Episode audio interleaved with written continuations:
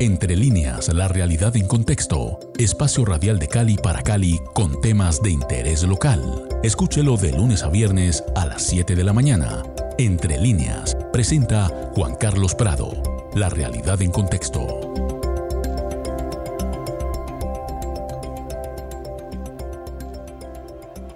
Muy buenos días amigos de Javier Estero Cali 107.5 FM.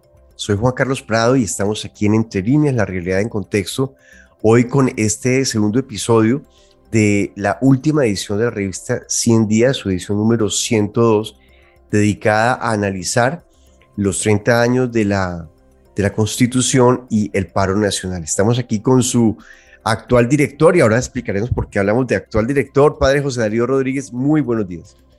Muy buenos días, eh, Juan Carlos, y efectivamente estamos con eh, uno de los eh, directores, el primer director de la revista 100 días y fundador de la misma en 1988, que eh, tenemos el gusto de tener con nosotros en esta mañana, eh, el doctor Gustavo Gallón Giraldo, que escribe el artículo titulado 30 años contra la epidemia violatoria de los derechos humanos en Colombia. Gustavo Gallón en este momento es el director de la Comisión Colombiana de Juristas, es abogado, eh, magíster en ciencia política con estudios de posgrado en sociología política, es ex profesor universitario, autor de Desafiando la Intransigencia, entre otras publicaciones, es ex representante de Naciones Unidas sobre Derechos Humanos para Guinea Ecuatorial entre 1999 y 2002 y para Haití entre 2013 y 2017 y es un gusto para nosotros tener a, a este fundador y primer director de nuestra revista 100 días en la mañana de hoy. Muy buenos días, Gustavo, y bienvenido a este programa que hacemos en alianza entre Javier Estero Cali y el CINEP, concretamente su revista 100 días. Y qué gusto estar con el primer director y fundador de la revista. Buenos días, Juan Carlos. Buenos días, Padre José Darío. ¿Cómo están? Un gusto para mí estar con ustedes. Bueno, pues entremos en materia. Em, aquí tenemos hoy, vamos a conversar acerca de el artículo 30 años contra la epidemia violatoria de los derechos humanos en Colombia. Pero yo quisiera señalar pues eh, algo antes de arrancar y es que me gusta mucho que el artículo pues hace como una especie de metáfora con ese lenguaje que nos que nos ha, digamos, aleccionado la, la, pandemia de, de la COVID-19 para hacer un paralelo con los derechos humanos y un poquito a manera de introducción o de preelección es, pues creo que es un artículo que desatrasa a cualquiera que no tenga el detalle de todos estos aspectos de, de derechos humanos que están consignados en la, en la, en la Constitución.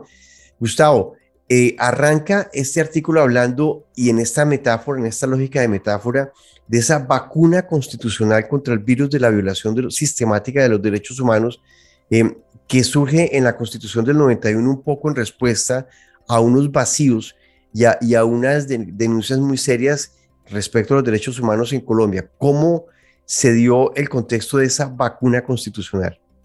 Eh, gracias, Juan Carlos. Sí, efectivamente, Colombia es un país que tiene una grave crisis en materia de derechos humanos y la ha tenido durante años y especialmente en los años 70, 80 esta crisis se agudizó tremendamente. En el año 80, por ejemplo, había 100 personas muertas por motivos políticos eh, al año. En el año 85 eh, eran mil las personas asesinadas por motivos políticos. Y en el año 88 se llegaron a registrar 4.200 asesinatos por motivos políticos. Es decir, eh, en, la, década de los 80, y, pero esto venía cocinándose desde antes, se produjo una agravación considerable de la situación de derechos humanos en Colombia. Eh, y todo esto, de una forma u otra, condujo a la Constitución del 91, a reclamar un cambio de constitución a reclamar un manejo distinto del Estado por parte de diversos sectores de la sociedad, entre ellos, de manera muy importante, los foros por los derechos humanos que comenzaron a realizarse desde el 79 en la época del gobierno de Turbay, cuando se denunciaron torturas y otras prácticas violatorias de derechos humanos. Y uno de los principales logros de la Constitución del 91, y en lo cual se enfoca el artículo en parte, eh, fue lo relacionado con garantías para la protección de derechos humanos. Y entre esas garantías, pues hay que, hay que señalar, por una parte, la creación de la Corte Constitucional. Antes existía la Sala Constitucional de la Corte Suprema de Justicia, encargada de revisiones de constitucionalidad desde 1910. Pero en el 91 se decidió crear una Corte Constitucional autónoma, eh, lo cual le dio una, una capacidad de acción mucho mayor. Y dentro de la Constitución se inscribió una norma que señaló que los tratados internacionales de derechos humanos hacen parte de la Constitución. No lo dice así textualmente, pero en últimas es eso lo que significa.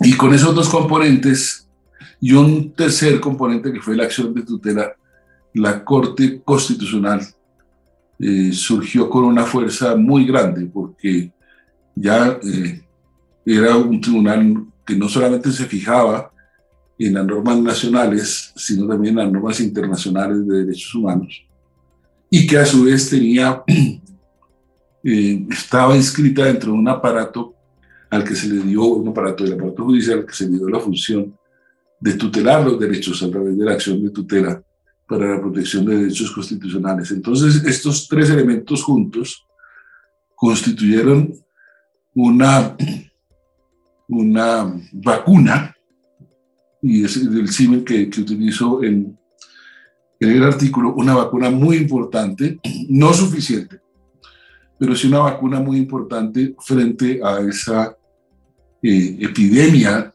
de violación de derechos humanos que padecíamos y que seguimos padeciendo, porque lamentablemente la, la cosa no ha terminado.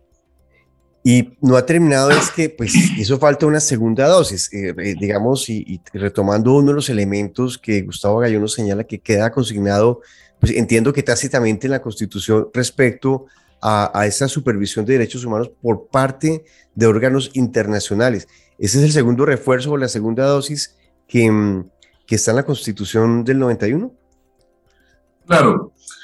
Eh, además de, lo que acabo de mencionar de la Constitución del 91, eh, esto se acompañó con la supervisión y la presencia en Colombia de organismos internacionales creados por los estados para vigilar el respeto de los derechos humanos y en concreto la Comisión Interamericana. La Comisión Interamericana pidió visita a Colombia desde el año 88, veía que la situación estaba muy grave y pidió practicar una visita a Colombia. El gobierno colombiano le tomó el pelo como durante cuatro años y le dijo, sí, sí, sí, por supuesto, venga, pero no venga todavía porque es que estamos con una situación muy difícil y que ahora acaban de matar a Galán, entonces no, y que mataron a Bernardo Jaramillo, entonces mejor no venga todavía. Y la situación está muy difícil hasta que la, la comisión finalmente logró venir al país en el año 92 y se dio cuenta de que la situación en Colombia era muy, muy grave, más grave incluso de lo que la comisión había pensado. Produjo un informe, un informe muy importante que fue publicado en el año 94 que la Comisión lanzó en Colombia eh, en, sí, a mediados del año 94. 94. Eh, y también vino por la época el grupo de trabajo sobre desaparición forzada de Naciones Unidas.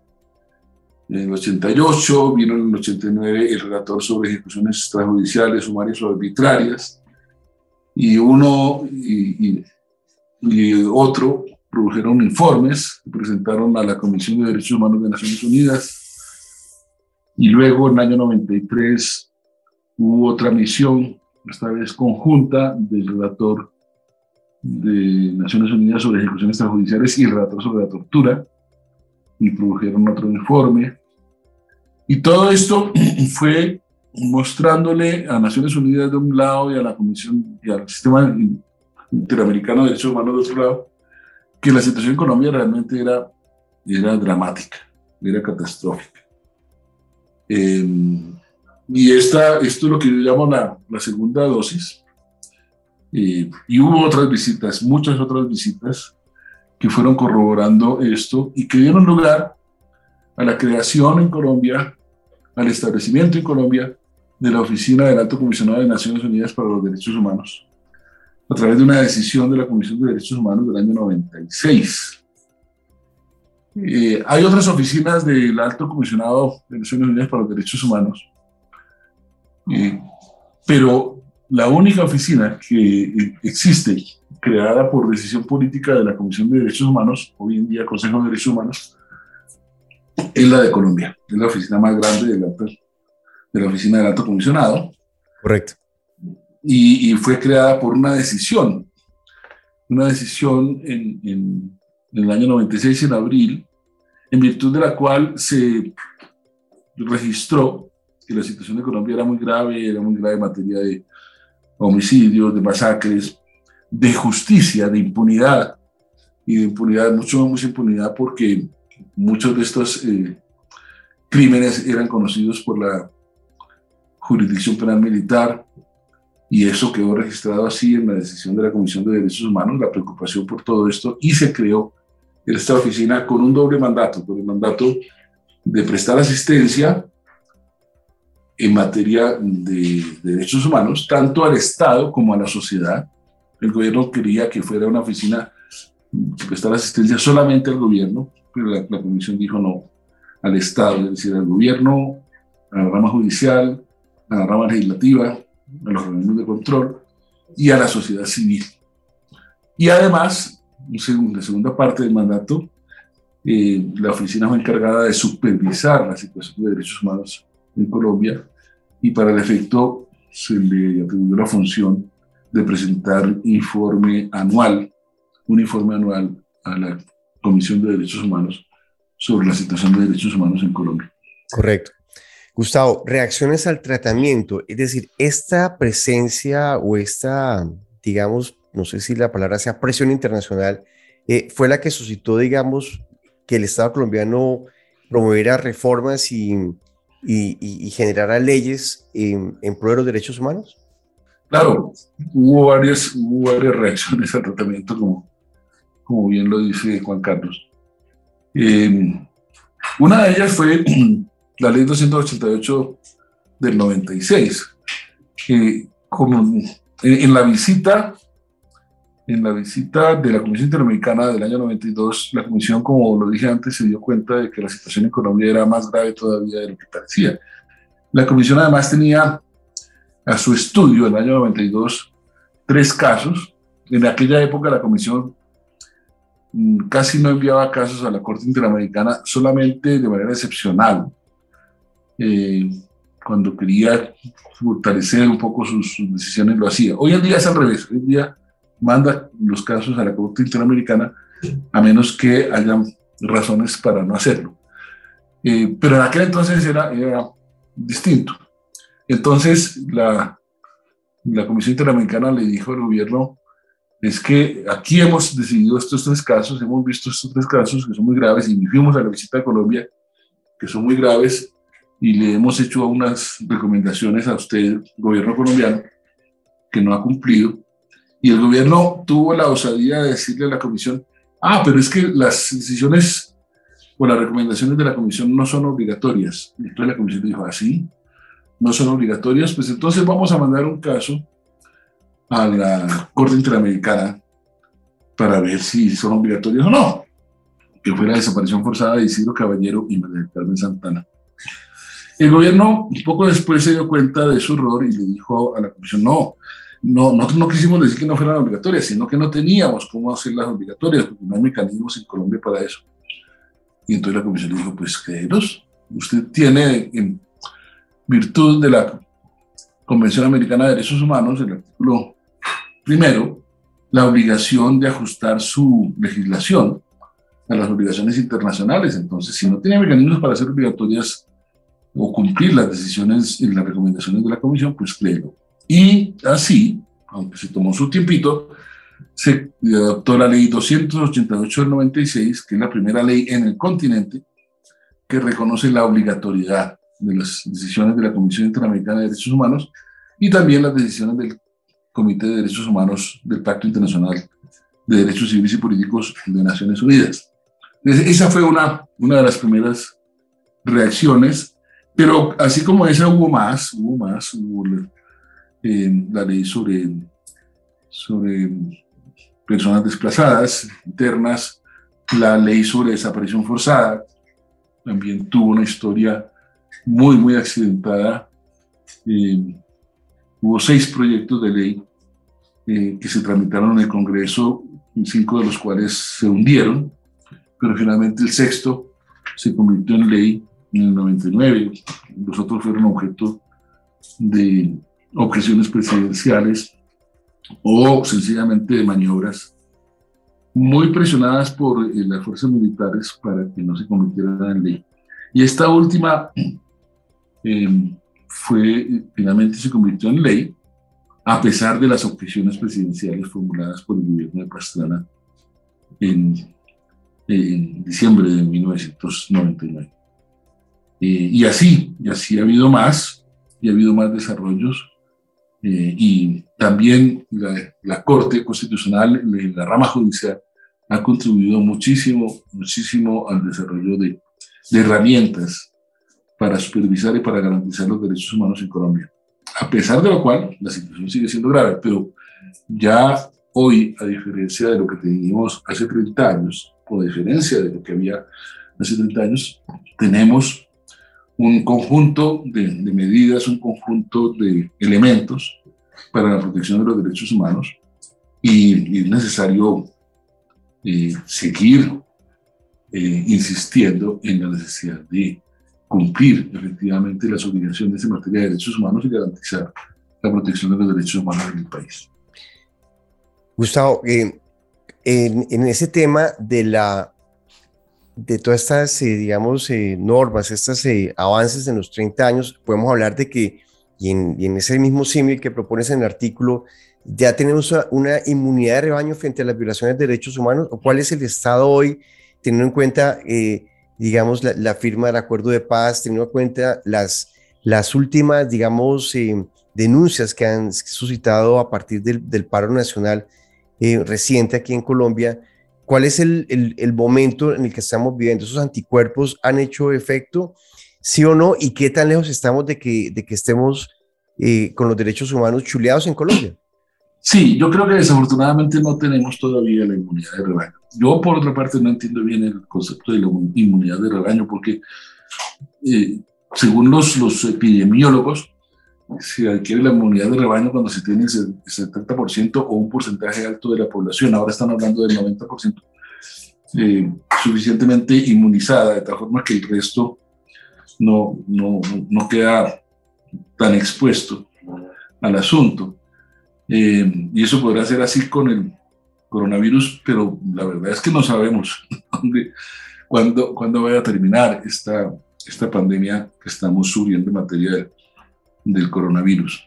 Pero en lo que tiene que ver con la situación de derechos humanos en Colombia, lamentablemente estamos muy, muy por debajo de ese porcentaje supuestamente de inmunidad de rebaño. Es cierto que tenemos estos instrumentos que yo he destacado en el artículo, son muy valiosos, hay que apreciarlos, hay que fortalecerlos, pero lamentablemente la situación sigue siendo muy grave. Hay una cantidad de asesinatos de defensores y defensoras, líderes y lideresas de derechos humanos, activistas sociales, eh, cada año y, y está creciendo. El gobierno no utiliza adecuadamente las herramientas que tiene para eso eh, sigue habiendo grupos sucesores del paramilitarismo que pues continúan en actividad. El gobierno de vez en cuando anuncia que dio de baja o arrestó a una determinada persona, pero estos grupos siguen produciendo eh, graves eh, atentados contra los derechos humanos y a eso se le agrega el, el ELN, las disidencias de las FARC, el EPL, eh, en fin. Y además la propia acción de la fuerza pública, como vimos en, el paro y Juan Carlos menciona ahorita, una cantidad de personas muertas y también de personas heridas con motivo del paro y, acciones eh, eh, abusivas y transgresoras de parte de civiles que violaron los derechos de, de, otra gente, de muchas personas, en forma, en forma grave y en forma masiva. Entonces, tenemos una situación todavía muy grave, no, estamos muy lejos de la inmunidad de rebaño, pero pues eh, estas herramientas que he mencionado, estos instrumentos, estos dispositivos de protección y de vigilancia son, son adecuados, tanto que, como todos lo vimos, la Comisión Interamericana de Derechos Humanos vino al país a, verificar la situación de derechos humanos y produjo un informe, un informe muy juicioso eh, sobre la situación. El gobierno reaccionó en forma equivocada, a mi juicio, reaccionó contra el informe eh, y dijo una cantidad de barbaridades, desconociendo que la comisión es creada por los gobiernos, entre ellos el gobierno de Colombia. El gobierno de Colombia, por ejemplo, pide que la comisión actúe en, frente a Venezuela y frente a Nicaragua, pero cuando actúa frente a Colombia, dice, no, es que yo no soy como Venezuela ni como Nicaragua. Pues justamente la situación de Colombia no es tan distante o tan distinta de lo que está pasando gravemente en Venezuela o en, Nicaragua, y así lo ha dicho la Comisión Interamericana, que además decidió a partir de la visita crear un mecanismo de observación permanente sobre la situación de derechos humanos en Colombia. Esto no va a solucionar las cosas, pero ayuda. Ayuda mucho el hecho de que tengamos en la Comisión Interamericana un, observatorio, un, un periscopio a través del cual se le está prestando atención a lo que está pasando en Colombia. Podríamos decir, Gustavo, ya finalmente, para ir cerrando esta interesantísima conversación, que en Colombia contamos con las herramientas legales y jurídicas para proteger los derechos humanos, pero que no se están aplicando suficientemente. Es decir, necesitaremos más leyes o, o, necesitaríamos que las que existen actualmente se apliquen eh, con efectividad. Sí, yo diría que lo segundo. Ya, ya hay leyes suficientes, por supuesto, en algunos aspectos es necesario completar el trabajo legislativo, pero no son tanto las leyes las que nos hacen falta, hace falta voluntad política, hace falta un compromiso de las autoridades con el respeto a los derechos humanos. Creo que algo se ha ganado en esa materia, creo que las autoridades hoy en día mm, tienen eh, o están más imbuidas, digamos, del, reconocimiento eh, de, los derechos humanos. Hace 30 años o hace 40 años, eh, los gobiernos decían que, que, los derechos humanos eran un, una herramienta de la guerrilla para, para enfrentar al Estado. Hoy en día no se atreven a decirlo o a decirlo así tan claro. Y se sabe que los derechos humanos son derechos de todas las personas y que por virtud de la, de la acción de tutela eh, se protege el derecho hasta de, de, los jóvenes que deciden peinarse de, de, X o Y manera o de las niñas embarazadas. Nada que, que tenga que ver con, con guerrilla ni con conflicto armado, son derechos de la población en su conjunto. Y eso ha servido mucho, el, el, el uso de la acción de tutela, de tutela para hacer ver que los derechos humanos no son un tema de, de confrontación política, sino de reclamación de derechos de la ciudadanía, de la población frente al Estado. Eh, y entonces, en eso creo que, que, ha habido avances. Las autoridades hoy en día reconocen la legitimidad, a veces de regañadientes, pero cada vez menos, de los reclamos en materia de derechos humanos. Pero aún así, reconociéndolos, muchas de sus actitudes se quedan en palabras eh, y no se concretan en hechos. Es necesario que las instituciones efectivamente se fortalezcan en materia de protección y la defensa de los derechos humanos de las personas. Nos falta todavía mucho camino por recorrer, pero estos eh, mecanismos, estas mm, medidas que se han adoptado a nivel nacional e internacional en los últimos 30 años ayudan, ayudan muchísimo en esa dirección. Es Gustavo Gallón Giraldo, director de la Comisión Colombiana de Juristas y pues tenemos que decirlo hoy aquí, fundador y primer director de la revista 100 Días, con quien hacemos esta, esta alianza para analizar los artículos aquí en radio en 107.5 FM de Javier Estéreo en Cali. Gustavo, muchísimas gracias por acompañarnos la mañana del día de hoy. Muchas gracias, Juan Carlos. Muchas gracias, Padre José Darío. Un gusto muy grande estar con ustedes. Padre José Darío, pues este es nuestro segundo episodio de, de la revista número 102 de 100 días em, que vamos a, a hacer en nuestra próxima entrega el próximo jueves. Y es Juan Carlos. Bueno, en primer lugar agradecer eh, la presencia del doctor Gustavo Gallón y estas reflexiones que nos propone a partir de esta situación de los avances, retrocesos y desafíos en materia de derechos humanos eh, a partir de la promulgación de la Constitución de 1991 y de estos 30 años de su existencia en nuestro país. Para la próxima semana tendremos como invitado al padre Fernán González y em, que nos va a conversar y vamos a, a discutir con él a propósito de su artículo titulado En Colombia nadie representa a nadie, una aproximación preliminar al análisis del significado político del paro. Y de esa manera, pues vamos eh, articulando y combinando, poniendo en diálogo estos dos grandes temas que estructuran este número 102 de la revista 100 días, que son pues, la conmemoración de los 30 años de la Constitución Política de 1991 y eh, la coyuntura actual del el paro nacional en nuestro país. Bueno, pues por hoy terminamos recordando que esta conversación tan interesante con Gustavo Gallón Giraldo estará colgada en el canal de Spotify de, de la revista 100 días del CINEP y aquí en la página web de Javerian Estilo Cali. Esto ha sido todo por hoy en esta mañana de Entre Líneas. Vamos con música, con la mejor música de Cali aquí en 107.5 FM. Feliz día para todos.